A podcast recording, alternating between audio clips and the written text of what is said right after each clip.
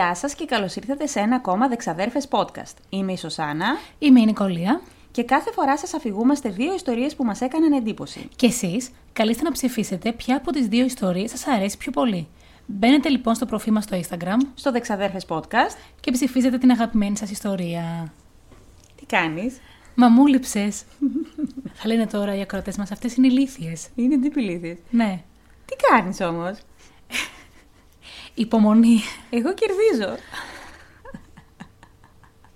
Δεν θα σχολιάσω τίποτα ότι κέρδισες σε μία, σε ένα επεισόδιο Ναι. και θα το κάνουμε θέμα. Κοίταξε, θα σου πω. Βέβαια, κέρδισες με δόξα και τιμή, Αντωνάκη μου. Ναι, ναι. Πολύ μεγάλη διαφορά. Αλλά βαφκαλίζομαι και λέω ότι κέρδισες γιατί σε λυπήθηκαν οι ακροατές μας. Να σου πω, και εγώ το σκέφτηκα. Δεν σε λυπήθηκαν, ήταν καλύτερη η ιστορία σου. Αυτό ε, τελικά ήταν πάρα πολύ καλή ιστορία. Γιατί μας στείλανε πάρα πολύ μήνυμα ότι τους άρεσε η ιστορία και συγκλονίστηκαν και όλα αυτά. Άρα, εντάξει. εντάξει λίγο με λυπήθηκαν. 30% ας πούμε. Και λίγο κέρδισες. Όσο πήρες και εσύ την ψηφοφορία. Χιούμορ. Βλέπω γυρίσαμε ανανεωμένες, κυρία μου, ε. και να πούμε, γιατί δεν είχαμε επεισόδιο την Κυριακή. Καταρχήν να πούμε ότι με καταδυνάστευσες Ναι. και δεν με άφησες να σηκώσω ούτε βιντεάκι γιατί δεν ήθελες να σε λυπούνται. Λοιπόν, παιδιά, για να τα πάρουμε από την αρχή. Θυμάστε την προηγούμενη φορά που ήμουν 5 μέρες στο νοσοκομείο; Ωραία. Αυτή τη φορά ήμουν 7 μέρες στο νοσοκομείο. Και έτσι, όχι επεισόδιο. Ξέρουμε ότι περιμένατε επεισόδιο την Κυριακή. Δεν θέλω να πω πάρα πολλές λεπτομέρειες. Τώρα κάθισα παραπάνω. Είχα κάτι που πάλι σχετίζεται με τα νεφρά. Αλλά μου υποσχέθηκε ότι δεν θα το ξανακάνει. Ναι, υπέφερα. Σας το λέω να το ξέρετε, υπέφερα. Και εγώ υπέφερα. Υποφέραμε μαζί. Έτσι. Αλλά προς το παρόν είναι όλα καλά. Και δεν θα το ξανακάνει, μου το υποσχέθηκε. Θα προσπαθήσω πάρα πολύ. Δεν ξέ, κάθε φορά ξέρεις που λέω ρε παιδί μου, Α, είμαι καλά. Κάτι γίνεται. Κάτι, κάποιο μάθημα πρέπει να πάρω εγώ αυτή την περίοδο, να το ξέρεις. Εντάξει, το πήραμε, φτάνει. Δεν τελειώσαμε ακόμα. Ωραία. Έχω αυτή την εντύπωση. Αλλά θα δούμε. Όλα καλά όμως. Ναι. Ναι, ναι. Και κέρδισα. Και εσύ τι έκανες αυτές τις μέρες που είσαι μακριά μου; Αχ, καταρχήν καθόλου δεν μ' άρεσε που ήμουν μακριά σου, αυτό να το λέμε. Και γενικά, αν έχετε έτσι ανθρώπους στη ζωή σας όπως έχω εγώ την ξαδέρφη, θα με καταλάβετε. Ήταν πολύ δύσκολα. Αφήστε που είχα στο μυαλό μου ότι είναι εκεί πέρα, ότι πονάει, ότι εγώ δεν μπορώ να πάω, γιατί δεν επιτρέπονται οι επισκέψεις. Και ακόμη πιο πολύ εκνευριζόμουν. Αλλά κατά τα άλλα, έκανα πάρα πολλά πράγματα, γιατί εδώ στη Θεσσαλονίκη είχαμε έκθεση βιβλίου. Πες τι έκανες όλα αυτά. Ε, ήταν εκπληκτικά. Το βιβλίο πήγε τέλεια. Μπράβο. Όλα τα βιβλία πήγανε τέλεια. Είχε τόσο καιρό να έχει τόσο πολύ κόσμο η έκθεση. Νομίζω έκανε και ρεκόρ επισκεψιμότητας. Αχ, ναι, και πολύ ζήλεψα. Ήταν Δεν μπορούσα. πάρα πο- Είδα εκπληκτικές παρουσιάσεις βιβλίων. Συναντήθηκα με, πο- με φίλους, συναντήθηκα με ανθρώπους που θαυμάζω και ήθελα να τους δω. Και εδώ να πω και ένα πολύ μεγάλο ευχαριστώ σε όσους ακροατές μας ήρθαν και με βρήκανε και μιλήσαμε. Και φωτογραφηθήκαμε και γελάσαμε. Πραγματικά σας ευχαριστώ πάρα πολύ. Περάσαμε εκπληκτικά. Και αν ήταν τα πράγματα αλλιώς, θα ήμουν και εγώ εκεί. Ε, ναι. Ναι, δεν μπορούσα να είμαι. Αλλά ξέρεις τι, σας έβλεπα από το παράθυρο. Θέλω να πω, από εκεί που ήμουν, φαινόταν η έκθεση και έλεγα Α, τώρα είναι εκεί και κάνουν αυτό. Οι ξαδέρφοι είναι εκεί, κάνουν χαμό. Εντάξει. Ήταν όμως όμορφα. Του χρόνου. Ή σε κάποια άλλη έκθεση. Ναι, εννοείται. Έρχονται και άλλες εκθέσεις. Έρχονται. Εγώ έκανα φίλες. Ορίστε, τη στείλαμε στο νοσοκομείο και βρήκε φίλες. Παιδιά, όχι τις πρώτες μέρες που ήμουν πολύ χάλια τέλος πάντων, τις υπόλοιπες μέρες που λίγο συνήλθα, έκανα μια φίλη, την κυρία Βασιλική, από το, Ρο- από το Ροδολίβο Σερών. Α, φιλιάς στην κυρία Βασιλική. Εκπληκτική, 83 χρονών. Θα μας έδερνε άμα την αφήναμε. Τρελή, δεν την αγαπώ. Ε, και μια άλλη φίλη, την κυρία Σοφία, ε, από την Αλεξάνδρεια η Μαθίας, Η Μαθία, καλά το λέω. Ναι. ναι. Ε, πάρα πολύ καλή κυρία, να τη δώσω και αυτή τα. Να τη Τα δώσω, φιλιά μας, λοιπόν. Τα φιλιά μας, γιατί θα κάνει εγχείρηση. Και μπορεί Έτσι. να μας ακούει και θα πάνε όλα καλά, κυρία Σοφία. Πολύ ωραία περάσαμε. Και τρώγαμε πατατάκια κρυφά τους γιατρούς αργά το βράδυ. Τη χάλασα. Ούτε για εκεί δεν είσαι, δηλαδή. Για πες. να γυρίσουμε το κέρμα; Ναι. Να γυρίσουμε για να μην χάνουμε πάρα πολύ χρόνο. Γιατί έχω μια πάρα πολύ ωραία ιστορία να πω. Τι είναι; Πραγματικά θα τραβάω βίντεο κάθε φορά που ρίχνουμε το Είδες. κέρμα. Να δείτε ότι το ρίχνω, δεν κάνω πλάκα. Το λέμε κάθε φορά και ποτέ δεν το τραβάμε. Κορώνα, ρε Κορώνα, φίλε. παιδιά. Είμαι έτοιμη. Α, δεν είπαμε που είμαστε σήμερα. Είπαμε που είμαστε σήμερα. Και ότι αυτές τις ιστορίες Αμάν, τις αμάν. είχαμε ετοιμάσει από πριν μπω εγώ στο νοσοκομείο την πρώτη Ναι, ναι, φορά. ναι, ναι, ναι. Πού είμαστε σήμερα; Στην Ιρλανδία. Ιρλανδία, αγαπημένη. Ναι. Να πάμε. δεν έχω πάμε. πάει ποτέ να Ναι, πάμε. Ναι, να πάμε, ναι. Και να είμαστε λοιπόν πάλι εδώ να πούμε τις ιστορίες μας. Να σου πω βέβαια ότι με έχει κουράσει πάρα πολύ με αυτά τα μπέζια στο νοσοκομείο. Και εκεί κατάληξα ότι δεν μπορώ χωρίς εσένα να ξέρεις. Και τώρα, πώ έχουμε κάνει αυτό το podcast, γιατί ουσιαστικά εσύ έχεις μια ειδίκευση σε αυτά τα θέματα που συζητάμε. Ναι. Αλλά για μένα έχει γίνει μια συνήθεια. Ναι. Και εφόσον εσύ ήσουν εκεί μέσα, εμένα μου τα χάλασες αυτά. Τα, τα λέω τη σκέψη μου, παιδιά. Έτσι λοιπόν, επειδή εγώ το απολαμβάνω πάρα πολύ αυτό, θα απολαύσεις και εσύ την ιστορία που έχω διαλέξει. Και παιδεύτηκα να τη διαλέξω αυτή την ιστορία, γιατί είχα βρει πρώτα μια ιστορία που έλεγε για μια ανακάλυψη κάποιων τάφων που είχαν μέσα τους βρικόλακες. Αλλά όσο έψαχνα για αυτή την ιστορία, ουσιαστικά θα έπρεπε να κάνουμε ένα θέμα που θα αφορά μόνο βρικόλακες. Και όχι τη χώρα που είπαμε. Και έτσι το άφησα. Και άλλαξα θέμα. Βρήκα μια άλλη πάρα πολύ ωραία ιστορία για τον περίεργο θάνατο ενός ανθρώπου που δεν έχει τόσο σημασία αν ο θανα... τόσο πολύ ο θάνατός του, όσο όλα όσα έκανε τρεις μέρες πριν. Και εκεί που έχω κάνει την έρευνά μου, έχω βρει τα άρθρα και τις πηγές μου, μπαίνω στο YouTube. Μήπως έχει κάτι ακόμα πιο χρήσιμο.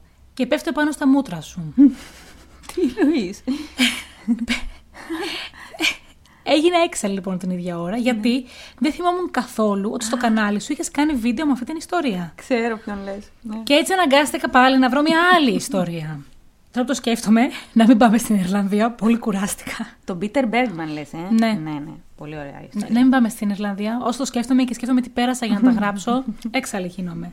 Τέλος πάντων, θα μπω γρήγορα στο ψητό και στην ιστορία, την οποία την πρωτοβρήκα, θεώρησα πως ήταν μια πολύ απλή εξαφάνιση ενός ανθρώπου.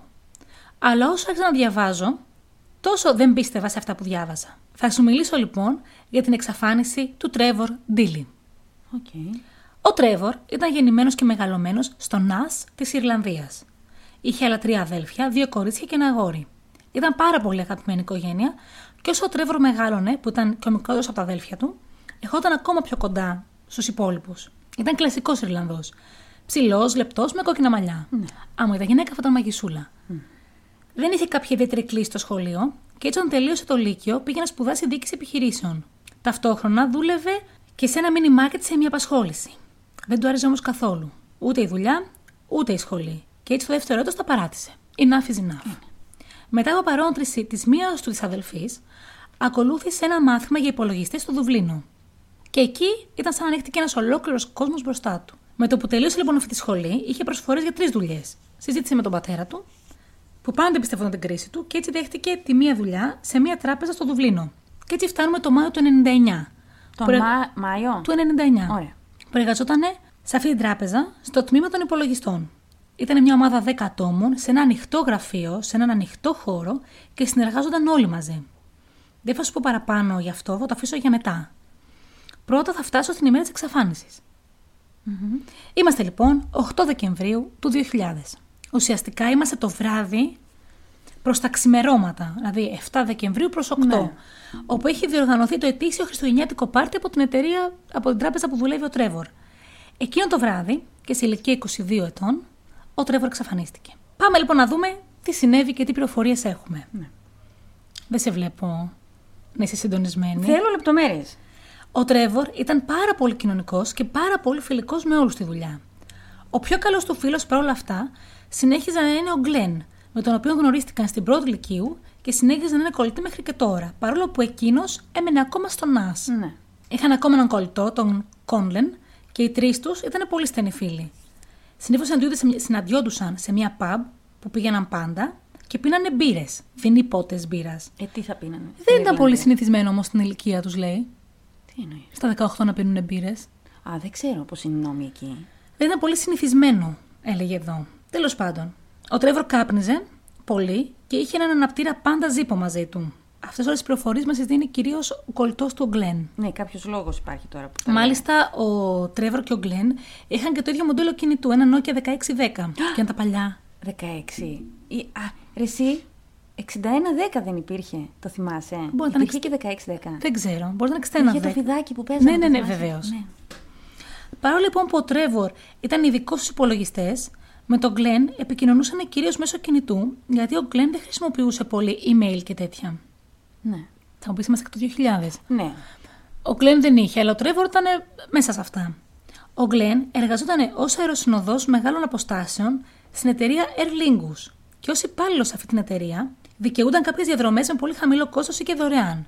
Έτσι, ένα βράδυ που είχαν βγει με τον Τρέβορ, συζητούσαν μια κοπέλα που είχε γνωρίσει το καλοκαίρι στο Δουβλίνο. Εκείνη σπούδαζε στο Άγκορα της Αλάσκας. Το Νοέμβριο λοιπόν ο Τρέβορ είχε κάποιες μέρες άδειας και επειδή ο Γκλέν είχε ένα εισιτήριο να του δώσει δωρεάν, αποφάσισε να ταξιδέψει στην Αλάσκα να τη βρει. Ο Τρέβορ. Ναι, ναι, ναι. Ωραία. Από ό,τι θυμάται τώρα ο Γκλέν, μας λέει ότι ο Τρέβορ έστειλε ένα μήνυμα, ένα mail στην κοπέλα. Εκείνη του είπε ότι ήταν λίγο πιεσμένο το πρόγραμμά της εκείνη την περίοδο. Αλλά ο Τρέβορ επέμεινε ότι θα πάει τότε, γιατί μετά θα είχε πάρα πολύ δουλειά και δεν θα μπορούσε να μετακινηθεί καθόλου. Όταν λοιπόν πέταξε από το Δουβλίνο στο αεροδρόμιο του Λος Άντζελες για να πάει στην Αλάσκα, βρέθηκε για τελευταία φορά με τον Γκλέν. Ωραία. Χαιρετήθηκαν, φιλήθηκαν εξαιρετικά. 5 Δεκεμβρίου, δηλαδή δύο σχεδόν μέρες πριν το Χριστουγεννιάτικο πάρτι, ο Τρέβορ είχε γυρίσει σπίτι του, είχε ένα jet lag από το ταξίδι, αλλά περιέγραφε στους γονείς του πόσο εντύπωση του είχαν κάνει τα παγόβουνα στο Anchorage. Θα τους έλεγε και άλλες λεπτομέρειες για το ταξίδι του το επόμενο Σαββατοκύριακο που θα ξαναπήγαινε πίσω, γιατί έπρεπε να πάει στο Δουβλίνο που είχε πάρα πολλή δουλειά. Άρα, ήταν ε, στο σπίτι του, 5 του μήνα. 6 θα έφευγε, έφευγαν το πάρτι. Το επόμενο Σαββατοκύριακο, 9-10, δεν θα γυρνούσε στο σπίτι του, στη, στο ΝΑΣ, Ναι. θα έμενε εκεί. Θα είχε όλη τη βδομάδα τη δουλειά του και θα πήγαινε το επόμενο Σαββατοκύριακο να τους Ωραία. συναντήσει. Φτάνουμε επιτέλους λοιπόν 7 Δεκεμβρίου, όπου γίνεται το γνωστό πάρτι. Ναι. Ο Τρέβορ μαζί με τους συναδέλφους του πηγαίνουν πρώτα για ένα ποτό και μετά πηγαίνουν στο Χίλτον όπου ήταν το χριστουγεννιάτικο γεύμα. Ναι. Όταν τελείωσε το γεύμα, οι περισσότεροι από τους συνδεδημόνε του πήγαν σε ένα νυχτερινό κέντρο για να συνεχίσουν τη διασκέδασή τους. Κλαμπινγκ. Ναι. Εν τω μεταξύ, είχε απίστευτα άσχημο καιρό εκείνη την ημέρα. Πολλές βροχές, καταιγίδες και τα ταξί απεργούσαν και δεν μπορούσαν να μετακινηθούν εύκολα οι άνθρωποι εκείνη τη μέρα. Στο Δουβλίνο, όπου γινόταν το πάρτι, σε εκείνη την περιοχή και που δούλευε ο Τρέβορ, τη δεκαετία του 90 και του 2000 έσφιζε από γραφεία και δουλειές τα πρωινά και τα βράδια γινόταν μια περιοχή με τρελό πάρτι, πολύ αλκοόλ και γύρω-γύρω υπήρχαν πιάτσες με ναρκωτικά και αρκετές ιερόδουλες. Ναι. Παρ' όλα αυτά, ήταν μια περιοχή που ήταν ακίνδυνη. Και όσο διάβαζα πληροφορίες για εκείνη την περιοχή, σκεφτόμουν λίγο, ξέρεις, εκείνη την εποχή ανεμελιά, κάπου το 95 μέχρι το 2005 εδώ στη θεσσαλονικη τουλάχιστον σε πόσα μέρη υπήρχαν μαγαζιά που πηγαίναμε, γλεντούσαμε και μπορεί να υπήρχαν τριγύρω διάφορα, αλλά κανείς δεν ενοχλούσε κανένα. Ναι, ναι, ναι, Για, σωστά. άμα θυμηθείς, Ναι. Κάπως έτσι το φαντάστηκα το Δουβλίνο εκείνης της εποχής. Και γι' αυτό η απεργία του ταξί σίγουρα δυσκόλεψε τον κόσμο να πάει να διασκεδάσει. Μην βλέπεις το Θεσσαλονίκη που πήγαμε με τα πόδια. που πηγαίναμε παντού με τα πόδια. ναι. Κάποια στιγμή, και ενώ είναι μέσα στο νυχτερινό κέντρο, έχει περάσει η ώρα και αποφασίζει να φύγει και να γυρίσει σπίτι του ο Τρέβορ. Στο δρόμο όμως, από το κέντρο προς το σπίτι, σταματάει στη δουλειά του. Ήταν κάπου ενδιάμεσα η δουλειά. Αυτό γίνεται γύρω στις 3 και 45 τα ξημερώματα. Σταματάει στη δουλειά. Εκεί βρισκόταν ένας χειριστής υπολογιστών που έκανε την νυχτερινή του βάρδια. Αυτός ο χειριστής ήταν ο Καρλ, που ήταν φίλος του Τρέβορ και κανονικά θα ήταν μαζί τους στο πάρτι. Όμως αυτός που θα έκανε την βραδινή βάρδια δεν μπορούσε να πάει και τον αντικατέστησε ο Καρλ. Σωστά. ναι. Χάρηκε πάρα πολύ που είδε το φίλο του, παρόλο που ήταν ξημερώματα, καθίσανε στην καφετέρια της εταιρείας, ήπια ένα καφέ ο Τρέβορ και ένα τσάι ο Καρλ. Ο Τρέβορ κάθισε εκεί περίπου 45 λεπτά, του είπε πώ πέρασε το πάρτι και μετά άνοιξε τον υπολογιστή του να κάνει μια δουλειά, χωρίς να πει τι δουλειά ακριβώς κάνει, στις 4 και κάτι τα ξημερώματα. Είναι λίγο κουλό όλο αυτό. Όλο. Ναι. Στις 4 και κάτι τα ξημερώματα. Και φεύγοντας, πήρε και μια ομπρέλα διαφημιστική της εταιρείας για να συνεχίσει το δρόμο του προς το σπίτι.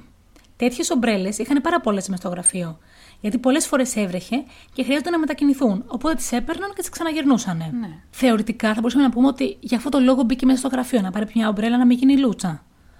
Αλλά γιατί σταμάτησε; Και κάθισε πάρα πολύ, κάθισε 45 Ναι, λεπτά. πάρα πολύ. Δηλαδή μετά από ποτό, μετά από τόσο ξενύχτηκε. ε, ποτό πριν, φαγητό, μετά Ναι. κλαμπ. Και μετά πας στο γραφείο και κάθεσαι 45 λεπτά. Δε, κάτι δεν μου κολλάει. Και φεύγει με την ομπρέλα του. Και φεύγει και νυφάλιος. Αποχαιρετίστηκαν και είπαν θα τα πούνε την επόμενη μέρα το πρωί. Την επόμενη μέρα όμως ο Τρέβορ δεν πήγε στη δουλειά. Όλοι θεώρησαν πως μετά από αυτό το τρελό ξέφρανο πάρτι δεν άντεξε να σηκωθεί και δεν πήγε. Ναι, ναι. Τη Δευτέρα όμως το πρωί, δηλαδή ουσιαστικά τρεις ολόκληρες μέρες μετά, γύρω στις 11 το πρωί, ο μάνατζερ του Τρέβορ αντιλήφθηκε ότι ο Τρέβορ δεν είχε έρθει στη δουλειά και κανείς από τους συναδέλφους του δεν είχε μιλήσει μαζί του όλο Σαββατοκύριακο. Του πολύ φιλικού, κοινωνικού και που αγαπιόντουσαν τόσο. Τε- ναι. Πήραν τηλέφωνο τους γονείς του, οι γονείς τα αδέλφια του, ο ένας τον άλλον, και προσπαθούσαν όλοι να επικοινωνήσουν μαζί του και να δουν ποιος, αν υπάρχει κάποιος που έχει μια πληροφορία. Συνέχιζαν να ψάχνουν τον Τρέβορ και ταυτόχρονα μιλήσαν και με τον κολλητό του, τον Γκλέν. Ναι. Εκείνος λοιπόν τους είπε Ότι το κινητό του το έχει πάντα δίπλα του στο κομμωδίνο.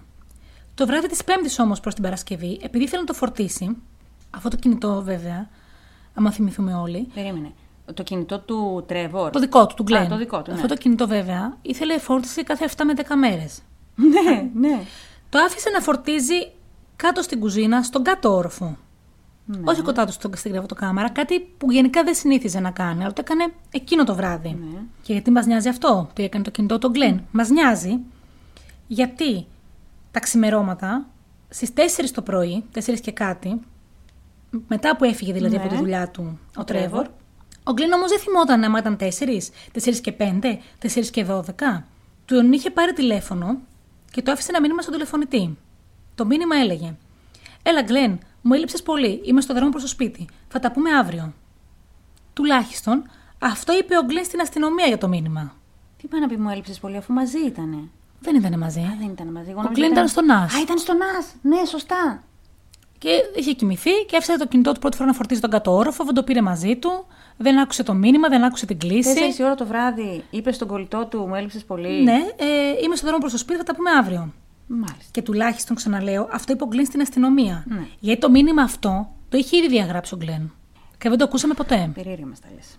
Όχι εσύ, ο αυτός. Και δεν το ακούσαμε ποτέ. Και ούτε η αστυνομία ε, πήρε μετά τα στοιχεία για να ξαναανασύρει το σβησμένο μήνυμα από το Ναι, κινητό ναι, του, σωστά. έστω εκείνη την εποχή. Που σημαίνει ότι μπορεί ο, ο Τρέβορ να του είπε στο μήνυμα οτιδήποτε 4 και 5 το πρωί. Ήταν ότι Μπορεί να μην του μίλησε καν. Ο Γκλέν είπε ότι του είχε αφήσει ένα μήνυμα. Μάλιστα, οκ. Που φαντάζομαι ότι το είπε, γιατί φοβόταν θα το δουν ότι του άφησε ένα μήνυμα. Και ήταν και η τελευταία δραστηριότητα που είχε το κινητό του Τρέβορ. Όπως αντιλαμβάνεσαι, από εδώ και μετά άρχισε να επικρατεί πανικός. Η οικογένεια και οι φίλοι του Τρέβορ άρχισαν να ψάχνουν σαν τρελή οποιαδήποτε πληροφορία μπορούσαν να βρουν. Η αστυνομία τους είπε πως ήταν πάρα πολύ άτυχοι που τα ταξί είχαν απεργία εκείνη την ημέρα, γιατί λόγω της φύσης της δουλειάς τους, οι οδηγοί του ταξί είναι αυτοί που πάντα έχουν κάποια πληροφορία παραπάνω να Ναι. δώσουν. Άρα ουσιαστικά με την απεργία είχαν, χα- είχαν χάσει τους μαρτυρές τους. Μάρτυρες. Ο ένας αδελφός του Τρέβορ ήρθε στο Δουβλίνο, άφησε την έγκυο γυναίκα του στην πόλη και έμεινε να ψάξει, μην ξέροντας τι ακριβώς ψάχνει, για να βοηθήσει. Βγήκε λοιπόν στο δρόμο να περπατήσει από τη δουλειά του Τρέβορ προς το σπίτι του για να δει Ναι. πως βρει κάποιο στοιχείο. Ουσιαστικά αυτός ο δρόμος περνούσε δίπλα από το ποτάμι του Δουβλίνου. Ναι. Εκεί σταμάτησε μπροστά από την Αμερικανική πρεσβεία που ήταν λίγο παρακάτω, η οποία βρισκόταν στον ίδιο δρόμο. Ρώτησε λοιπόν τον φρουρό αν είχε κάποια πληροφορία και ο φρουρός του είπε πως επειδή το Σαββατοκύριακο εκείνο που ψάχνουν τον Τρέβορ περίμεναν την επικείμενη επίσκεψη του Κλίντον, είχε περάσει μια ειδική ομάδα, είχε καθαρίσει όλα τα σκουπιδιάρικα και όλα τα φρεάτια και τα είχαν ελέγξει όλα. Και μετά τα είχαν σφραγίσει κιόλας. Ναι. Οπότε μην χάσεις τον καιρό του ψάχνοντας σε τέτοια μέρη, δεν θα υπήρχε κανένα στοιχείο. Ναι. Τοποθετήθηκαν εκατοντάδες πλαστικοποιημένε αφήσεις με το πρόσωπο του Τρέβορ, μοιράστηκαν φυλάδια από σπίτι σε σπίτι, σε pub, σε κλαμπ και σε εστιατόρια. Μίλησαν σε αστέγους και προσπάθησαν να πάρουν πλάνα από οποιαδήποτε κάμερα υπήρχε στο δρόμο. Σκέψου πως οι αφήσεις του Τρέβορ έμειναν στην ίδια θέση ακόμα και για χρόνια. Γιατί κανένα κάτοικος δεν ήθελε να τον δουν να κατεβάζει μια αφίσα ενός ανθρώπου που ήταν ακόμη αγνοούμενο. Λογικό.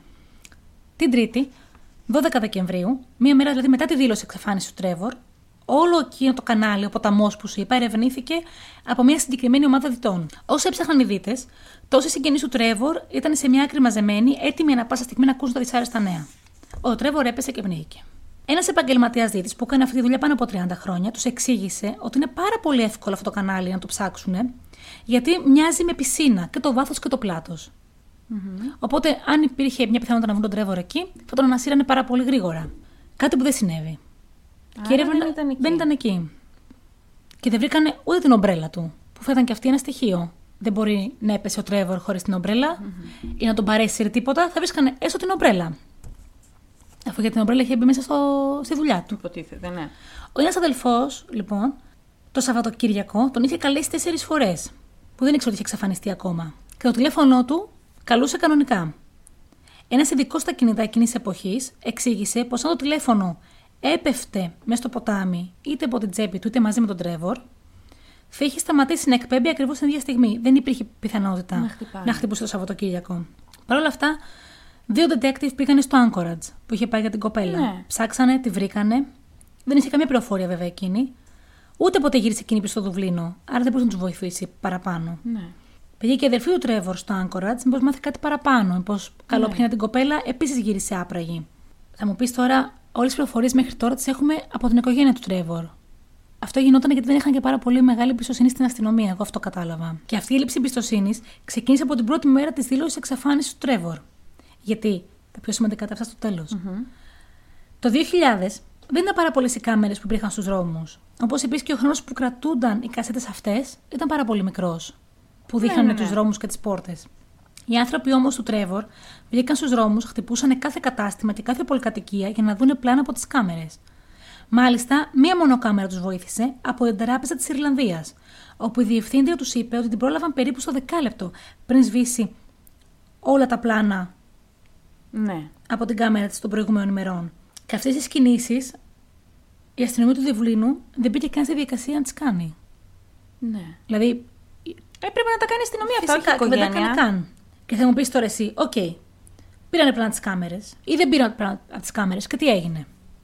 Εδώ είναι το πρόβλημα, ότι έγινε. Γιατί από αυτές τις κάμερες είδανε ότι υπάρχει ένας άνδρα, ντυμένος στα μαύρα, που περπατάει δίπλα από τον Τρέβορ πριν μπει στη δουλειά του. Ούτε και κρατάει ομπρέλα.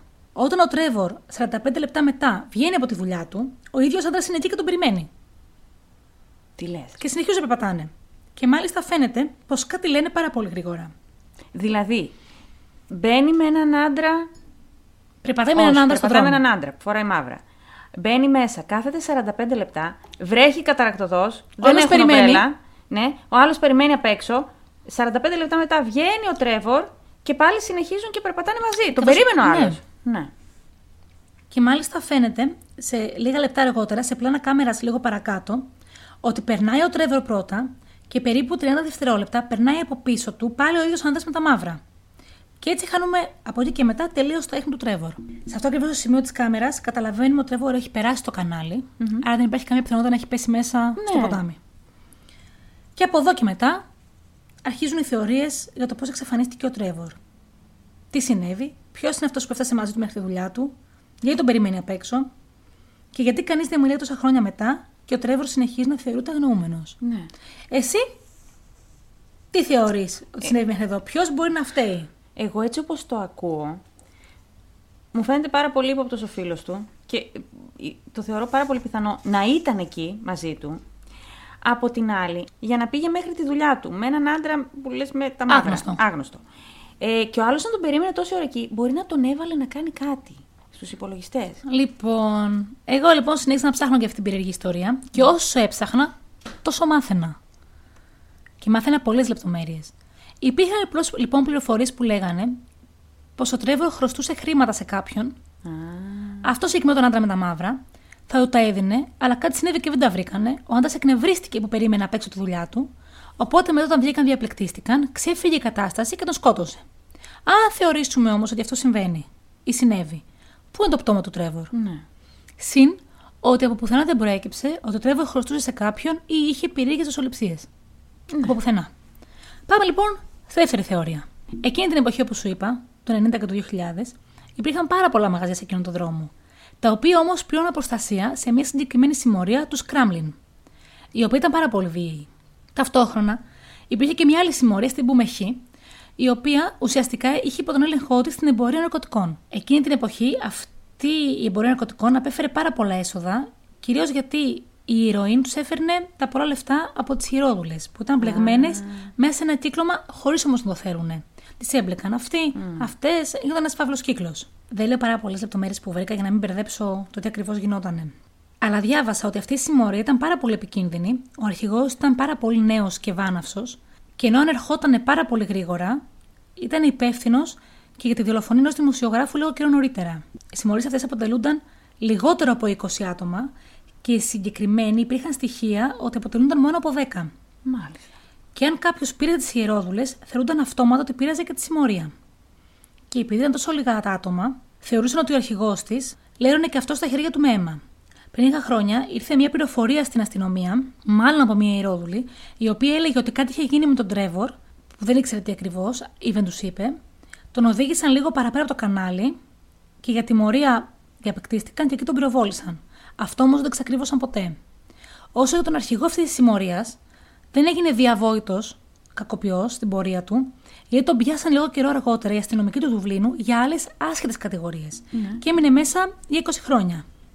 Ο αρχηγός αυτής της συμμορίας έχει περίπου ένα χρόνο που έχει αποφυλακιστεί και είναι ήδη υπεύθυνο για τη δολοφονία ενός υψηλά ιστάμενου προσώπου της Ιρλανδίας. Άρα αυτόν δεν μπορούμε να τον αποκλείσουμε για τη δολοφονία του Τρέβορ. Αλλά δεν έχουμε και άλλα στοιχεία γι' αυτόν. Ναι, αλλά γιατί; Μα γιατί να είναι εμπλεγμένος με συμμορίες; Απ' την άλλη, οι συμμορίες είναι οι μόνες που μπορούν να εξαφανίσουν ένα πτώμα για να μην τον βρει ποτέ κανείς. Ναι. Αλλά γιατί; Μέσα σε όλα αυτά θα μπορούσαμε να πούμε ή να έχουμε στοιχεία, αλλά δεν έχουμε. Γιατί όπως είπα, η αστυνομία εκείνη την εποχή ήξερε ποιοι κακόποι κυκλοφορούσαν και είχε και μυστικούς αστυνομικούς να κάνουν βάρδιες. Όπως αντιλαμβάνεσαι φυσικά, και οι κακοποί ήξεραν τις βάρδιες των αστυνομικών, οπότε ήξεραν και τις αλλαγές τους. Οπότε πότε υπάρχει ένα κενό στην περιφρούρηση. Δεν κατάλαβα. Η αστυνομία ήξερε ότι υπάρχουν πολλοί κακοποί. Ναι. Και έβαζε μυστικούς αστυνομικούς να βλέπουν τι γίνεται. Ναι. Οι κακοποί ξέραν ότι υπήρχαν μυστικοί αστυνομικοί Ναι. ε, στους δρόμους. Ναι. Ξέραν όμως πότε αλλάζουν βάρδιε αυτοί. Ναι. Οπότε βρίσκανε τα κενά. Τι λες, ρε. Άκου τώρα, ρε, θα τρελαθώ. Όλες οι άλλες δολοφονίες που είχαν γίνει εκείνη την εποχή στην Ιρλανδία, εκτός από του Τρέβορ, ήταν καθαρά συγκυριακές. Αυτό δεν ήταν λιγότερα εγκλήματα, αλλά ήταν συγκυριακές. Ναι, γιατί μιλάμε για έγκλημα, αφού δεν βρέθηκε το πτώμα. Αυτό που, που διαφορεί από τον Τρέβορ δεν βρέθηκε ποτέ το πτώμα. Αυτό ακριβώς. Και πότε δεν βρίσκουμε το πτώμα ενός ανθρώπου, λένε οι αρχές, όταν το πτώμα αυτό θα έδινε στοιχεία για τον ίδιο τον δολοφόνο. Ναι, Έτσι, η εξαφάνιση του Τρέβορ βοηθούσε στην προστασία του δολοφόνου του. ναι, σωστά. Ξέρω ότι δεν σε έχω καλύψει μέχρι εδώ. Ναι, γιατί. Έχω μια άλλη κλασική θεωρία ότι ο Τρέβορ κάπου έμπλεξε με τον Ήρα, οι οποίοι και τον απήγαγαν, αλλά αυτό δεν, τε- δεν τεκμηρώνεται πουθενά. Ναι, δεν έχει καμία λογική. Ή τον απήγαγαν, λέει, για να τους βοηθήσει να κάνουν ληστεία στην τράπεζα λόγω της θέσης του στη δουλειά. Αλλά ούτε αυτό επιβεβαιώθηκε ποτέ. Μια άλλη πάρα πολύ καλή σκέψη ήταν πως ο Τρέβορ, φεύγοντας από το κλαμπ, είχε ραντεβού με μια κοπέλα, Ιερόδουλη, που βρίσκονταν τακτικά, αλλά στο ραντεβού τους, ενώ πήγαινε να τη βρει, στο γνωστό τους μέρος που έδινε ραντεβού, ήταν, ήταν ο τύπος με τα μαύρα εκεί. Και του είπε ότι για να συνεχίσει το αλυσβερίσι με την κοπέλα, πρέπει να του δώσει κάποια χρήματα παραπάνω. Ναι. Ο Τρεβόρ είπε: Οκ, πήγε στο ATM να σηκώσει λεφτά. Καθώς περπατούσαν, σταμάτησε στην τράπεζα και του είπε αυτού με τα μαύρα: Περίμενε ένα λεπτό να πάρω μια ομπρέλα γιατί βρεχόμαστε. Και έτσι βρήκε την ευκαιρία να καθίσει μέσα για να τον χάσει ο τύπος με τα μαύρα. Εφόσον καθυστέρησε 40 λεπτά, όταν βγήκε έξω και προσπάθησε να πάει προς το σπίτι, κατάλαβε ότι ο τύπος τον ακολουθούσε. Δεν έχει λογική ούτε αυτό. Θέλοντα ο Τρέβορ να γλιτώσει από αυτόν, τον τύπο με τα μαύρα, Ναι. πήρε τηλέφωνο τον κολλητό του. Πήρε τον κολλητό του, ναι. Αλλά ήταν άτυχος γιατί βγήκε κατευθείαν τηλεφωνητή του αλουνού. Και έτσι μάλλον δεν μπόρεσε να γλιτώσει από τον άντρα, ο οποίος αποφάσισε να δώσει ένα μάθημα στον Τρέβορ για την ασέβειά του, που τον περίμενε και 45 λεπτά και τον σκότωσε. Γιατί κάτι τέτοιο είχε συμβεί και 18 μήνες πριν, που είχαν σκοτώσει μία ιερόδουλη, τη Σίνετ Κέλλη, η οποία πουλούσε κρυφά ηρωίνη και τη μαχαίρωσαν 20 φορές. Εκείνη όμως την άφησαν να κηρύττει νεκρή. Ε, ναι, δεν εξαφάνισαν το πτώμα. Και όντως, αν συνέβαιναν όλα αυτά, και αν ισχύει αυτό με τον άντρα με τα μαύρα, και ο Τρέβορ ήθελε να τον γλιτώσει, όταν έφτασε τη- στην εργασία του, γιατί δεν φώναξε τους φρουρούς από εκεί; Όχι μόνο αυτό. Εγώ, άμα ήξερα ότι κάποιος με απειλεί ή φοβάμαι οτιδήποτε, θα έμπαινα μέσα στη δουλειά και δεν θα έβγαινα όχι σε 45 λεπτά, ούτε σε 45 μέρες δηλαδή. Εκτός αν ήθελε κάτι να κρύψει από τον ε, υπάλληλο που ήταν εκεί και δεν ήθελε να του πει την αλήθεια. Όπου ούτε αυτό έχει λογική. Δεν έχει λογική. Εν τω μεταξύ στις κάμερες βρέθηκαν άλλα δύο στοιχεία. Βρέθηκαν δύο ακόμη συνάδελφοι του Τρέβορ, λίγο μετά από αυτόν να περιμένουν και αυτοί στη γωνία του δρόμου έξω από την τράπεζα, σχεδόν δίπλα στον άντρα με τα μαύρα. Ναι. Αλλά όταν τους ρώτησαν, δεν το θυμόντουσαν. Ενώ δηλαδή κάθονταν ο ένας δίπλα στον άλλον και αυτοί δίπλα στον άντρα με τα μαύρα, ναι.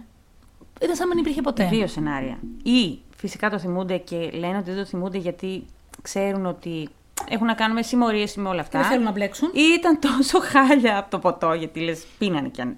Πίνανε εκείνη την ημέρα πολύ, που πραγματικά δεν το θυμούνται. Και το δεύτερο στοιχείο από αυτή την κάμερα είναι, το οποίο δεν έπαιξε ούτε στην τηλεόραση γιατί παίξαν τα πλάνα κτλ. και το απέκρυψαν, είναι ότι όταν είδαμε στα τελευταία πλάνα της κάμερας τον Τρέβορ να περνάει και ο πίσω του να περνάει ο άντρας με τα μαύρα περίπου 50 δευτερόλεπτα μετά, πίσω από αυτόν τον άντρα, 30 δευτερόλεπτα μετά, περνούσε μια γυναίκα με παλτό, την οποία η αστυνομία δεν έψαξε και ποτέ. Δεν έψαξε ή δεν βρήκε ποια είναι; Δεν έψαξε ποτέ. Μάλιστα. Τη θεώρησε μείζονο σημασίας.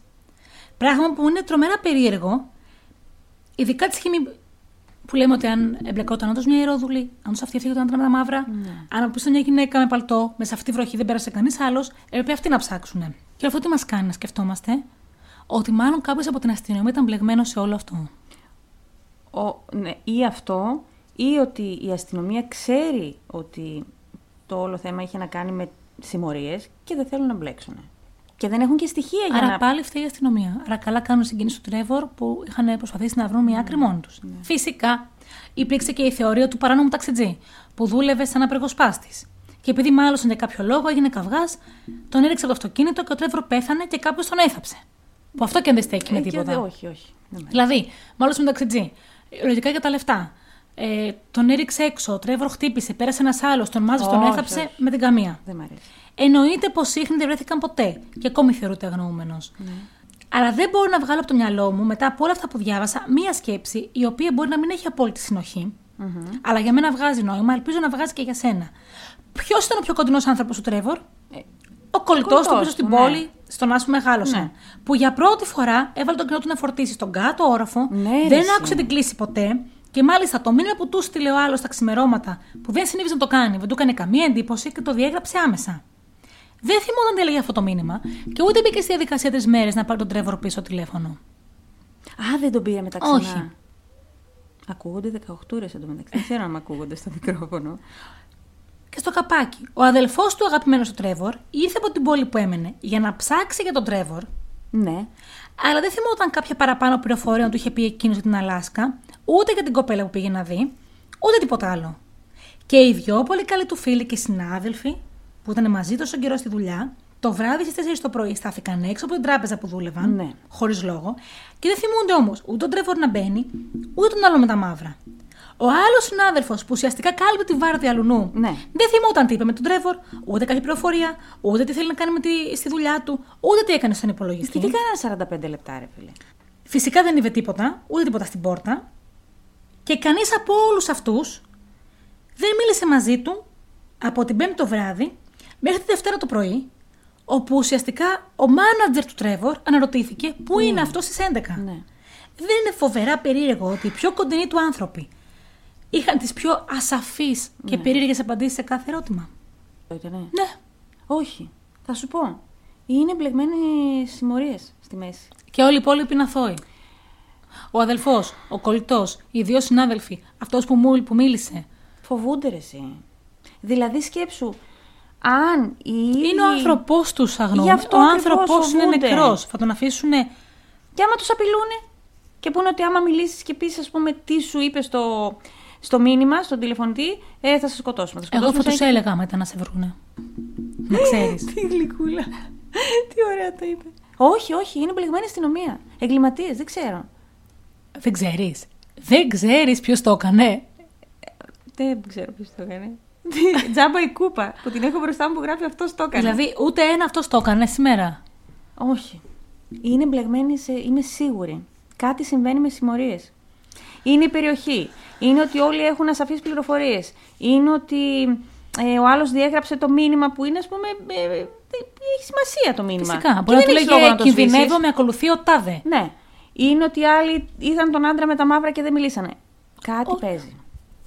Αυτή ήταν λοιπόν η ιστορία του Τρέβορ. Και ισχύει και αυτό που σου λέω ότι οι συμμορίες ξέρουν πώς να εξαφανίζουν ένα πτώμα. Δεν θα σε βρει ποτέ κανείς. Κατά πάσα πιθανότητα. Και οι άνθρωποι σου, ξαναλέω, που έχουν μία πληροφορία, δεν τη δίνουν για να βρεθείς. Ναι, γιατί σου λέει τώρα αυτός πάει, σκοτώθηκε. Άμα μιλήσω, μπορεί να σκοτώσουν τα παιδιά μου, τη μάνα μου, την οικογένεια. Κατάλαβες. Εγώ πάντως θα τους το έλεγα, να ξέρεις. Ναι, άμα ήξερες όμως ότι είμαι σκοτωμένη, εγώ δεν θα ήθελα να το πεις. Καταλαβέ. Θα έλεγα εντάξει, Δεν εγώ θα πάω, σε ρωτούσα, σκοτώθηκα, ρε θα φίλε. ήσουν ήδη πτώμα. Είμαι πτώμα. Ε, ναι, όχι, δεν θα ήθελα. Δηλαδή θα έλεγα εντάξει, αυτός πάει, πέθανε, δεν μπορώ να κάνω κάτι. Τουλάχιστον να σώσω τα παιδιά μου, καταλαβέ. Δεν ξέρω. Έξαλλη έχω γίνει. Γουρλώνει το μάτι. Αν ποτέ εξαφανιστώ, να ξέρετε αυτή δεν θα βοηθήσει. Εσείς που μας ακούτε, βοηθήστε εσείς. Γιατί χαΐρι δεν θα δω. Όχι, ρε, εγώ θα βοηθήσω με άλλο τρόπο. Μη, έχω τα μέσα εγώ, μη στεναχωριέσαι. Τώρα, πες μας και εσύ για την Ιρλανδία σου. Λοιπόν, μ' άρεσε η ιστορία σου. Είχε, έχει μυστήριο και ξέρεις τι. Ε, φαντάζομαι ότι θα έχει και εξελίξεις κάποια στιγμή. Γιατί έγινε, θα μου πεις πριν 23 χρόνια. Αλλά κάτι θα βρούνε, δεν μπορεί. Να πούμε λοιπόν ότι αυτή την ιστορία την είχα ξεκινήσει. Την είχα, ναι, την είχα ξεκινήσει, δεν την είχα τελειώσει τελείως τελείως. Ε, από την προηγούμενη φορά. Πριν Αποφάσισε κάνουμε. μετά να κάνουμε τις ιστορίες που κέρδισες, Ναι. δεν ξεχνάω.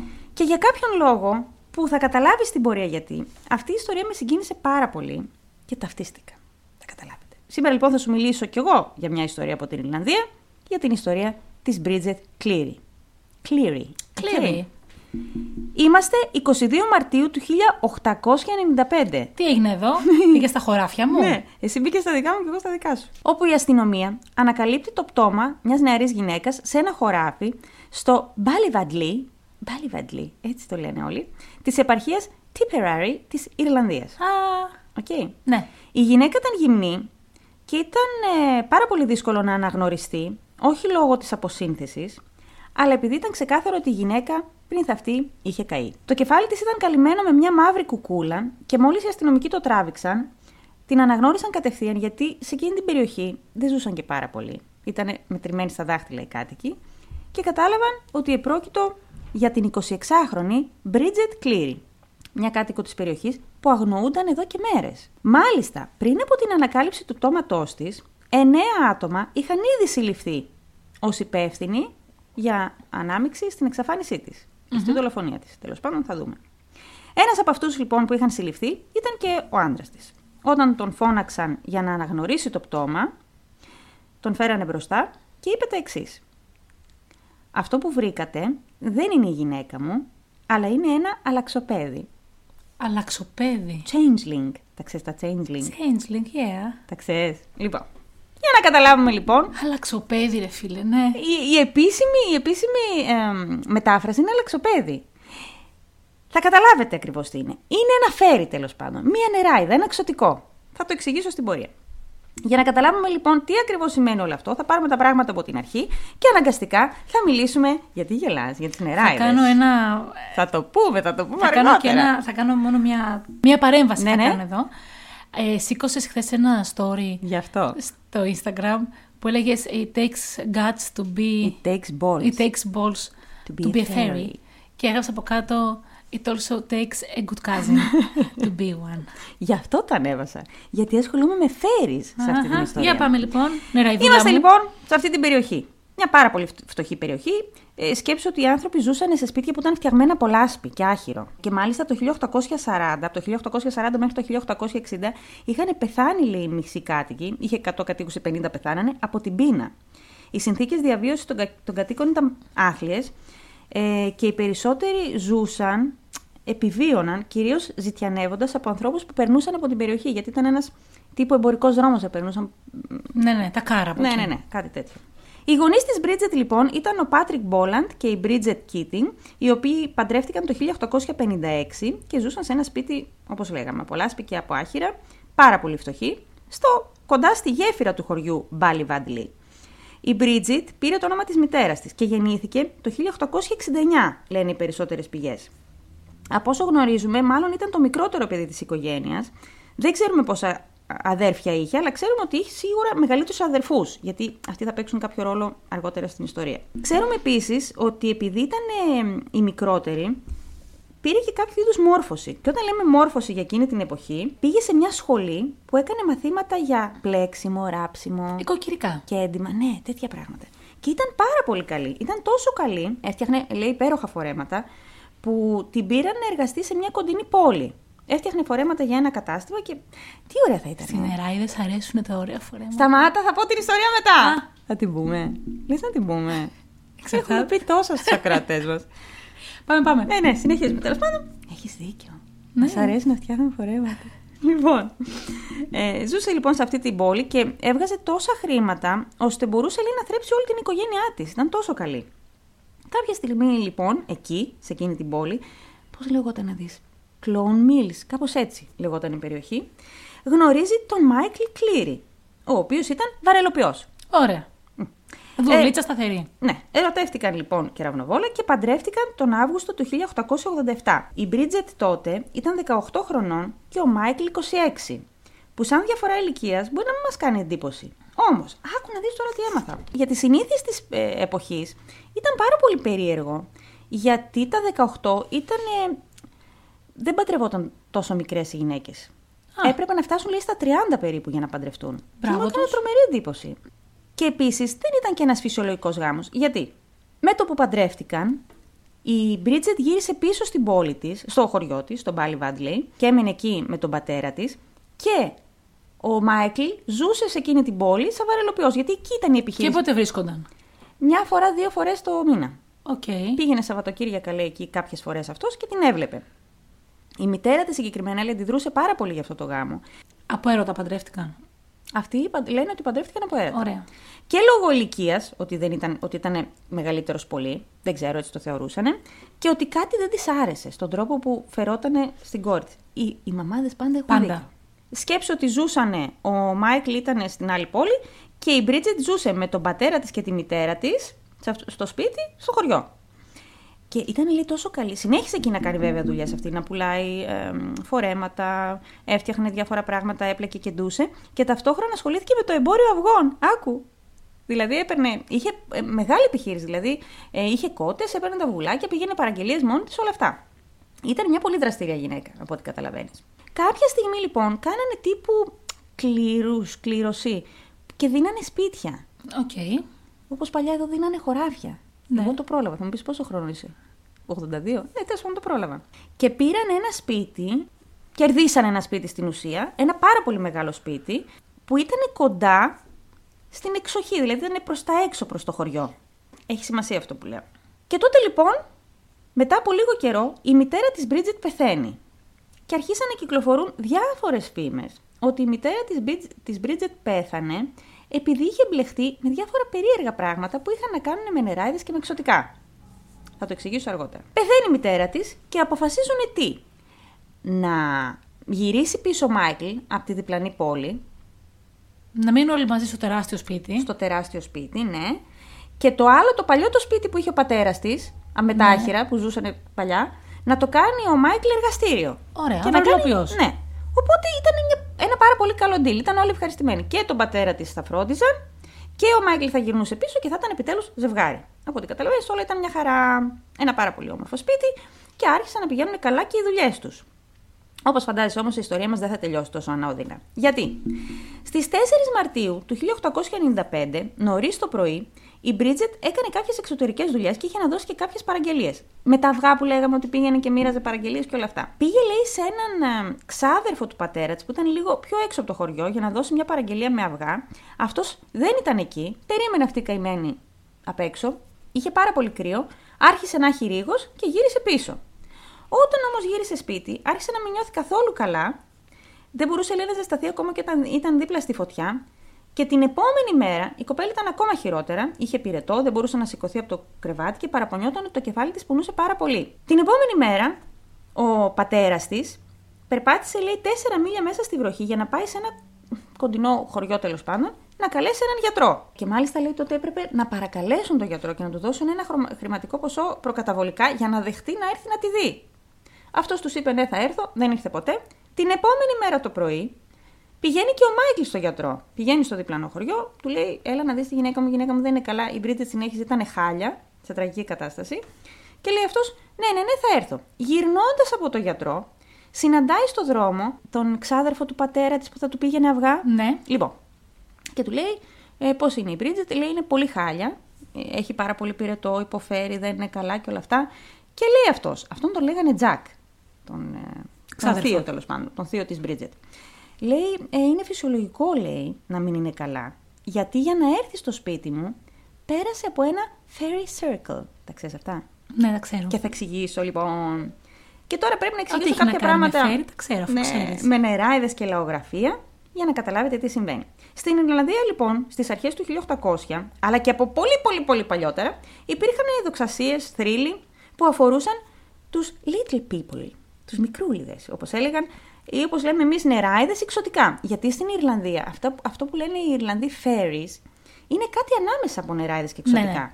Ουσιαστικά υπάρχει ένας ολόκληρος κόσμος που Ναι. ζει παράλληλα με τους Ιρλανδούς, Ναι. που αποτελείται από τα ξωτικά Ναι. και τις νεράιδες. Που μπορεί έχουν να- βασιλιά, έχουν. Ναι. Έχουν ολόκληρο βασίλειο. Μπορεί να ζουν, ας πούμε, παράλληλα με τους ανθρώπους μέσα στο δάσος. Μπορεί να ζουν σε σπηλιές, μπορεί να ζουν σε υπόγεια ε, καταλήμματα, να το πω, ναι. Και άκου να δεις, ήταν τόσο εξοικειωμένοι με όλη αυτή τη λαογραφία που τα παιδιά από πολύ μικρή ηλικία μάθαιναν να αφήνουν φαγητό στο τραπέζι ή έξω από το σπίτι για να αφήνουν ευχαριστημένες αυτές τα φέρε. Ε, ναι. τέλος πάντων. Και κυρίως λέει γάλα, γιατί πίστευαν ότι τους αρέσει πάρα πολύ. Πώς έχουμε εμείς τα καλικατζαράκια που θα έρθουν με τον Άι Βασίλη, είναι στην ίδια λογική. Βλέπεις λοιπόν ότι τα φέρεις έχουν στοιχεία και από καλικάντζαρου και από νεράδες και από εξωτικά. Ναι, ναι, ναι. Ε, στην όψη λέει μπορεί να είναι ας πούμε, μικρά κοντούλικα που μοιάζουν με νάνους, είναι πράσινα και αυτά.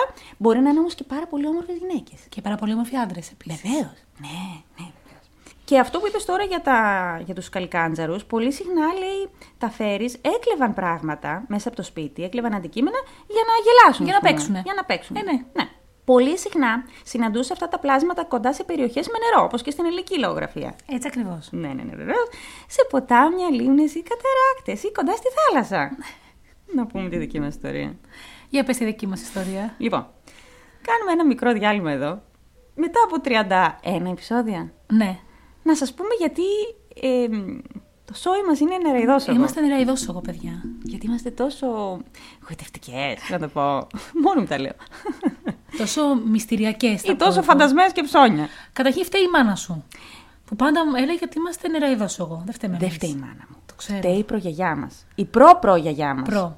Λοιπόν, υπάρχει μια ιστορία λοιπόν στο χωριό μας. Το χωριό μας είναι, όπως είπαμε, στην Πρέπεζα. Είναι πάρα πολύ κοντά... Στον Αχέροντα. Ναι, το λέμε και αυτό. Από εκεί που είμαστε ξαδέρφες, έτσι. Ναι. Ε, κάποτε λοιπόν παντρευόταν ένας ξάδερφος θείος. Τέλος πάντων, ένας θείος. Και ήμασταν, εγώ ήμουνα γύρω στα 14. Άρα εσύ ήσουν 10. Ναι. Εκεί, 10, 11. 11. Ναι. Και είμαστε στην Πρέβεζα τώρα, σε ένα πολύ όμορφο μέρος, έτσι με ποταμάκια με αυτά, πάνω στο βουνό και όλα αυτά. Και έρχεται ένας θείος, με τον οποίο θείο δεν έχουμε πάρα πολύ επαφή, γιατί μένει στη Χαλκίδα, αν θυμάμαι καλά. Ναι. Είναι αδερφός. Του.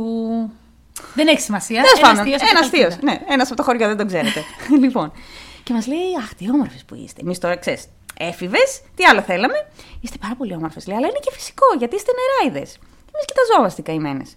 Εγώ, η αδερφή μου και η ξαδέρφη. Και λέμε, τι εννοείς; Α, δεν ξέρετε, λέει την ιστορία. Και μας λέει λοιπόν μια ιστορία ότι τι. Ο προ-προ-παππού μας ήταν ανήπαντρος. Μια μέρα λοιπόν περνούσε από το ποτάμι που περνάει δίπλα από το χωριό Και άκουσε φωνές και γέλια. ναι. Και μετά πήγε να δει τι γίνεται και είδε ε, νεράιδες μαζεμένες να χορεύουν. Γυμνές. Ναι, γιατί θέλουν να κάνουν βουτιές. Ναι. Και λέει λοιπόν ότι πιστεύανε ότι όλη η δύναμη μ, μιας νεράιδας είναι στο φόρεμά της. Και αυτό το ήξερε ο πονηρός ο προπροπαππούς και την ώρα που κάνανε ε, μπάνιο αυτές τέλος πάντων εκεί λουζόντουσαν τι κάνανε Πήγε και έκλεψε το και έκλεψε φόρεμα, το φόρεμα της μίας. Μιας. Και όταν το κατάλαβε αυτή, πήγε εκεί και του είπε: Σε παρακαλώ, δώσε μου πίσω το φόρεμά μου, γιατί θα χάσω τις δυνάμεις μου. Και αυτός είπε: Όχι, θα έρθεις στο χωριό, θα έρθεις μαζί μου. και Γιατί θα με εγώ σε παντρευτείς». αγαπώ, σε έχω ερωτευτεί, θέλω να μείνουμε μαζί. Πάρα πολύ όμορφη αυτή. Ναι. Και λέει λοιπόν η ιστορία ότι ο προπαππού έφερε την προπρογιαγιά στο χωριό, που μπορεί τελικά να ήταν μια ιστορία τύπου αυτός, ας πούμε, μπορεί να την είχε κλέψει από ένα άλλο χωριό, να ήταν πάρα πολύ όμορφη αυτή και να λέγανε τι κάνει αυτός ο Μπίπ με αυτή την κούκλα, ας πούμε. Καταλαβες. Και λέει η ιστορία ότι παντρεύτηκαν, κάνανε πάρα πολλά παιδιά και ότι όταν παντρεύτηκε η τελευταία του κόρη, είπε η Νεράιδα, η προ-προ-γιαγιά μας, ότι τώρα που έζησα τόσα χρόνια μαζί σου θα μου δώσεις αυτό το φόρεμα που μου έχει λείψει το... Γιατί αυτός λέει το είχε κλειδώσει μέσα σε ένα μπαούλο. Θα μου δώσεις, δεν θα σε αφήσω λέει, εδώ θα είμαι. Σε αγαπώ τόσο, τόσα χρόνια το έχω αποδείξει. Έχουμε κάνει μαζί μια τόσο μεγάλη και όμορφη οικογένεια. Να το φορέσω στο γάμο Ναι. του παιδιού μας. Ναι. Και ο Μπουνταλάς Ο Μπουταλάς. της το έδωσε. Ανοίγει λέει τον Παούλο, της δίνει το φόρεμα, κούκλα αυτή. Και πάνω λέει στο χορό που παντρευόταν Ναι. η κόρη τους, έκανε λέει τρεις γύρους και μετά πέταξε και έφυγε στον ουρανό. Αυτή ήταν η ιστορία που μας είπε ο Θείος. Την οποία ιστορία μου την έλεγε και ο δικός μου παππούς, όχι ο κοινός μας, με Ναι. την ξαδέρφη, όταν ήμουν εγώ επίση πιο μωρό, χωρίς να λέει όμως ότι Ναι. είναι. Που τελικά αυτή η Θείος. ιστορία υπάρχει σε, πα- σε πάρα πολλά χωριά, με πάρα πολλές παραλλαγές. Αλλά καταλαβαίνετε πώς είναι να στο λένε αυτό και να σου λένε ήταν η προγιαγιά σου. Ναι. Και να στο λένε, ας πούμε, στα 13-14 και σου λες, Wow. Ναι, γι' αυτό είναι τόσο όμορφη. Άρα είμαστε νεραϊδόσογο. Και από τότε πειράζουμε μία την άλλη και λέμε είμαστε νεράιδες και είμαστε νεραϊδόσογο. Έτσι. Κάτι τέτοιο λοιπόν, για να γυρίσουμε στη δική μας ιστορία, που εδώ θέλω να κάνω μια αναφορά και να πω ότι ψάξτε κι εσείς λίγο τι σύνδεση μπορεί να έχει το στοιχείο του νερού που λέγαμε με το ποτάμι, με τους καταράκτες, με όλα αυτά, με τη θηλυκή ενέργεια και τη μητέρα φύση. Να το πούμε γι' αυτό. Και Και τη μητέρα Θεά είναι όλα. ναι, βεβαίως. Όλα αυτά συνδέονται. Αλλά στην Ιρλανδία υπήρχαν και συγκεκριμένα σημεία στην εξοχή που πίστευαν ότι οι νεράιδες μαζευόταν, όπως η δικιά μας η προγιαγιά, στις νύχτες με πανσέλινο και χόρευαν. Ναι. Αυτά τα σημεία από ό,τι κατάλαβα είναι τύπου κυκλικά. Λέγονται fairy, fairy circles. Εκεί μέσα λέει δεν φυτρώνει τίποτα και πίστευαν ότι. Κάτι ξέφωτα τα λέμε εδώ στην Ξέφωτα. ελληνική λαογραφία. Που τελικά ανακάλυψα εγώ μέσα από την έρευνα ότι μπορεί να είναι και παλιά αλώνια. Να είχαν παλιά αλώνια Α, και να τα χρησιμοποιούσαν Οκ. έτσι και να μείνανε και αυτοί να θεωρούσαν ότι είναι η κύκλη των νεράιδων. Που εκεί μέσα λέει δεν επιτρέπεται να πατάς. Γιατί είναι σαν να μπαίνεις σε δικό τους χώρο και μπορούν να σε κλέψουν. Ή ότι θα σε εκδικούνταν, ή ότι Θα θα, σε σου συνέβαινε- καταραστούν. Θα σε καταραστούν, θα σου συνέβαινε κάτι κακό. Αυτό λοιπόν έκανε εκείνη την ημέρα η Bridget. στη βιασύνη της πέρασε μέσα Έκοψε από δρόμο τον κύκλο. και αυτός το κατάλαβε ο Τζακ ή το υπέθεσε ότι πέρασε την από εκεί. είδε. Ή την είδε, ναι. Και μάλιστα λέει πολλές φορές όταν πατάς μέσα σε ένα τέτοιο νεραϊδόκυκλο, σε κλέβουν και βάζουν στη θέση σου έναν αντικαταστάτη. Που είναι στην ουσία μια νεράιδα που έχει πάρει τη δική σου μορφή. Είναι το δικό σου διπλό. Ένας οσίας. Ένα doppelganger, ρε παιδί μου, αν Ναι, ναι, θέλεις ναι. πες το. Και πολύ συχνά λέει κλέβουν και. πε- Πιο συχνά κλ- κλέβουν βρέφη από τις οικογένειες και αφήνουν πίσω ένα άλλο μωρό. Το οποίο μωρό, ενώ ήταν πάρα πολύ όμορφο, ξαφνικά αρχίζει, γίνεται ασθενικό, αρρωσταίνει, αλλάζει μορφή του, αγριεύει. Γίνεται ένα τέλος πάντων προβληματικό μωρό. Το ίδιο όμως κάνουν και με ενήλικες. Α, άκου τώρα να δεις τι είδα. Για να προστατευτείς λίγο από τις νεράιδες, τώρα θα καταλάβεις γιατί είναι τόσο σημαντικό. Πρέπει να φοράς συχνά κάτι κόκκινο. Ή ένα κόκκινο βραχιόλι. Κοιτιέται η ξαδέρφη, σου λέει πέρα κάτι κόκκινο. Να είμαι σίγουρη. Ναι. Ή ένα κόκκινο καπέλο. Ή ένα κόκκινο παλτό. Τι Τα σου κόκκινα θυμίζει; παλτά, πόσες φορές τα έχω πει εγώ. Πόσες φορές τα λέω. Και εγώ θα πω ένα μικρό tip. Ναι. Θα πω ότι από τη δική μας μυθολογία ακόμα, ο Μάρτης έτσι ξεκίνησε. Ναι. Γιατί έχει το κόκκινο, οπότε Ναι. η κλωστή είναι για να προφυλάσσεσαι από τέτοια. Φίλε, τι Όχι είπες για τώρα; τον ήλιο που λέμε πια. Φίλε, τι είπε τώρα, να έχεις δώσουμε δίκιο. όλες τις πληροφορίες, παιδιά. Πώς δεν τα συνέδεσα εγώ στο Έμα. μυαλό μου. Αλλά και συνδέεται και με αυτό. Και με την κόκκινο σκουφίτσα που πήγε μόνη στο δάσο. Στο δάσο. στο δάσος. Και με την άλλη ιστορία στον Καναδά που έλεγες. Και με Όλοι την φωσαν άλλη το- ιστορία έτσι. στην Πολωνία. Που όλα συνδέονται τελικά. Σας τα λέμε εμείς, αλλά δεν μας ακούτε. Αυτά λοιπόν είναι ισοσίε. Και όπως καταλαβαίνεις, γυρνάει ο Τζακ και λέει στον Μάικλ: Δεν είναι η γυναίκα σου αυτή. Αυτή είναι Για την καταστάτρια. μία νεράιδα. Είναι ένα φέρι. Αρχίζουν μπαίνουν ιδέες στο μυαλό του Μάικλ. Την επόμενη μέρα, το πρωί, ο Μάικλ, επειδή επηρεάστηκε από αυτά που του είπε ο. Πώς τον είπαμε, Τζακ, ο Τζακ, πηγαίνει σε έναν γιατρό που λεγόταν Fairy Doctor. Έλα ρε φίλε. Ο οποίος είναι, λέει, γιατρός για νεράιδες και εξωτικά, όπως Εντάξει, να σου πω κάτι. Θα σε ψηφίσουν μόνο για το Fairy Doctor. Fairy Doctor. Και εγώ θα σε ψήφιζα γι' αυτό. που λεγόταν Dr. Gainey. Αυτός λοιπόν, ναι. θα είχε πλάκα να είχε όνομα νεράιδας, ρε παιδί. Αυτός λιγότερο. Βαγγέλης. Καλύτερο. Αυτός λοιπόν κατευθείαν έφτιαξε έναν ζωμό που είχε σαν βάση του το γάλα αγελάδας που μόλις είχε γεννήσει. Γιατί συνήθως λένε ότι αυτό το ε, πρώτο γάλα δεν είναι κατάλληλο για να καταναλωθεί. Και Γενικά μέσα σε δεν- αυτό. δεν είναι κατάλληλο το γάλα για Ελλάδος να Πέρα, καταναλώνεται ναι, από πέρα. άλλα θηλαστικά. Αλλά... Πέρα από αυτό. Ας Ωραία. μην το συζητήσουμε. Και είχε βάλει μέσα λέει, ένα σωρό βότανα που πίστευαν ότι με κάποιο τρόπο θα θεράπευαν την Bridget. Σαν να την ξορκίσουν, ρε Ναι, παιδί ναι, μου. ναι. ναι. Εμ, Σαν μαγικό φίλτρο. Ναι. Παίρνει αυτό στο μαγικό το φίλτρο, τέλος πάντων. Αυτό που είχε φτιάξει ο. ο Dr. Dr. ο Fairy Doctor. Και πηγαίνει στο σπίτι. Ταυτόχρονα έρχεται κι άλλος ο γιατρός. Του θυμήθηκε. Καλησπέρα. Γεια σας, ήρθα. τώρα τι να σε κάνουμε, τώρα πήγαμε στον ε, Fairy Doctor.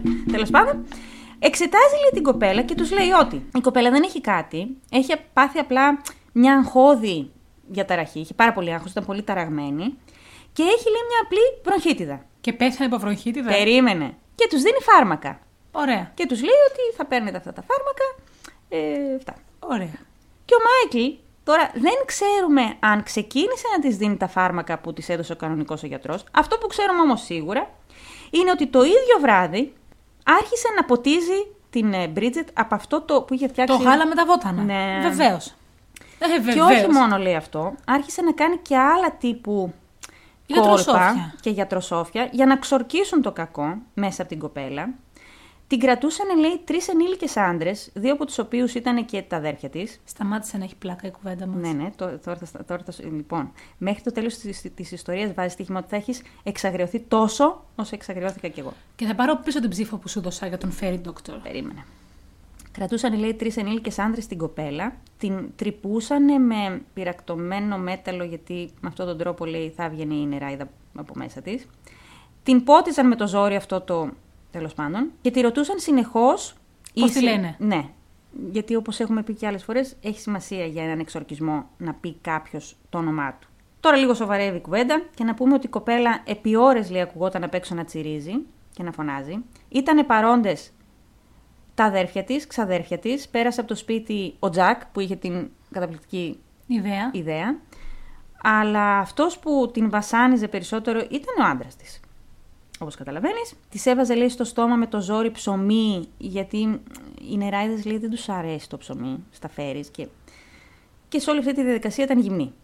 Οι φωνές της ακουγόταν μέχρι έξω από το σπίτι και αφού λοιπόν τελείωσαν με όλη αυτή την τελετή, συσσαγωγικά, η κοπέλα εξαντλημένη έπεσε και κοιμήθηκε. Την επόμενη μέρα η κοπέλα ήταν λίγο καλύτερα. Τώρα, ή ήταν όντως καλύτερα, ή η καημένη προσπάθησε να δείξει ότι είναι καλύτερα για να σταματήσουν να ασχολούνται μαζί της. Σηκώθηκε λοιπόν, ντύθηκε, μέχρι το μεσημέρι ήταν καλά, περνούσε κόσμος από εκεί πέρα και την έβλεπε και συζητούσαν για αυτό το θέμα. Έχει σημασία αυτό που λέω. Και το απόγευμα μαλώσανε γιατί άρχισε αυτός πάλι να την κατηγορεί και να της λέει σε νεράιδα και όλα αυτά. Αυτή άρχισε να αντιδράει και του είπε ότι κοίταξε να δεις, δεν είμαι εγώ νεράιδα. Η μητέρα σου ασχολιόταν με αυτά και το ξέρουμε όλοι. Αυτός λέει εκεί εξαγριώθηκε. Άρχισε πάλι τα βασανιστήρια. Πάλι άρχισε να την γκέει. Αφού δεν ήταν πια άσχημα. Ναι, σου λέει αυτή για να αντιδράει έτσι και να τη μιλάει έτσι, είναι ακόμα νεράιδα, δεν είναι η γυναίκα μου. Και άρχισε πάλι να της κάνει τα ίδια. Αυτό συνεχίστηκε, λέει, για δύο-τρεις μέρες ακόμα. Όπου πήγαινε, ερχόταν κόσμος στο σπίτι, τη βασανίζανε. Και σε κάποια φάση, λέει, ένας από τους μάρτυρες είπε ότι η Μπρίτζετ έπεσε και χτύπησε το κεφάλι της και έχασε τις αισθήσεις της. Που πόσο φυσιολογικό είναι να πέσε, ενώ τη βασανίζαν ήδη δύο-τρεις μέρες.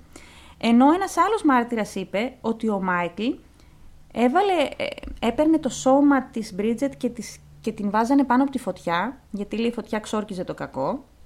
Και αφού είδαν ότι δεν έπιανε αυτό, σε μια τελευταία προσπάθεια, λέει ο Μάικλ, πήρε λάδι, περιέλουσε τη γυναίκα του και της έβαλε φωτιά. Μάλιστα, λέει παρόντες αυτό ήταν τα ξαδέρφια της, τα αδέρφια της και ο πατέρας της. Και το κοιτούσαν τι καλά που τα κάνει. Δεν ξέρω. Αυτοί λέει του έλεγαν, αργότερα είπαν, ότι του έλεγαν να σταματήσει και αυτός έλεγε ότι αυτή δεν είναι η γυναίκα μου, μην τη λυπάστε. Όταν λοιπόν ο Μάικλ συνειδητοποίησε, λέει, τι έκανε, έβαλε το άψυχο σώμα της γυναίκας του μέσα σε ένα τσουβάλι και απείλησε έναν από τους ε, ξαδέρφους εκεί της Μπρίτζετ ότι για να τον αναγκάσει να πάνε μαζί να ξεφορτωθούν το πτώμα. Πήραν λοιπόν οι δύο άντρες το τσουβάλι και έδαψαν την κοπέλα σε ένα χωράφι γύρω, γύρω στο ένα χιλιόμετρο από το σπίτι. Ο Μάικλ έβαλε όλους όσοι ήταν παρόντες να ορκιστούν ότι δεν θα πούν ποτέ τίποτα, γιατί είπε ότι, κοιτάξτε να δείτε, μπορεί εγώ να το έκανα, αλλά και εσείς θα βρείτε τον πελά σας, γιατί ήσασταν παρόντες και δεν αντιδράσατε και δεν κάνατε τίποτα. Α μην μιλήσει κανένας. Λέει λοιπόν η ιστορία ότι σιγά σιγά άρχισαν να ξεφεύγουν πράγματα. Λίγο από τον έναν, λίγο από τον άλλον. Καταλάβανε οι χωρικοί ότι η κοπέλα λείπει. Το έμαθε η αστυνομία ότι είναι εξαφανισμένη. Στην αρχή λέγανε δεν ξέρουμε, μετά άρχισαν να ξεφεύγουν πράγματα από τον έναν, λίγο από τον ένα, λίγο από τον άλλον. Και ενώ ο Μάικλ λέει, είχε πει σε όλους μην πείτε τίποτα, πήγε αυτό στην εκκλησία, γιατί νιώθει τύψεις για αυτό που έκανε, άκου τώρα, και είπε σε έναν ιερέα, εξομολογήθηκε, όλα αυτά που είχαν συμβεί. Ο ιερέα μετά από λίγες μέρες δεν άντεξε και πήγε, το είπε στην αστυνομία, όπως και έπρεπε να κάνει φυσικά. Και έτσι, στις 20 Μαρτίου, συνελήφθη ο Μάικλ για την εξαφάνιση στην αρχή της ε, γυναίκας του, γιατί δεν είχαν βρει το πτώμα. Και μετά από δύο μέρες, αφού πίεσαν και αυτόν και τα ξαδέρφια και τον ξάδερφο που είχε θάψει μαζί το πτώμα, βρήκαν και το πτώμα της κοπέλας. Ακολούθησε μετά η δίκη του Μάικλ, αλλά και των υπολείπων και στις 5 Ιουλίου, το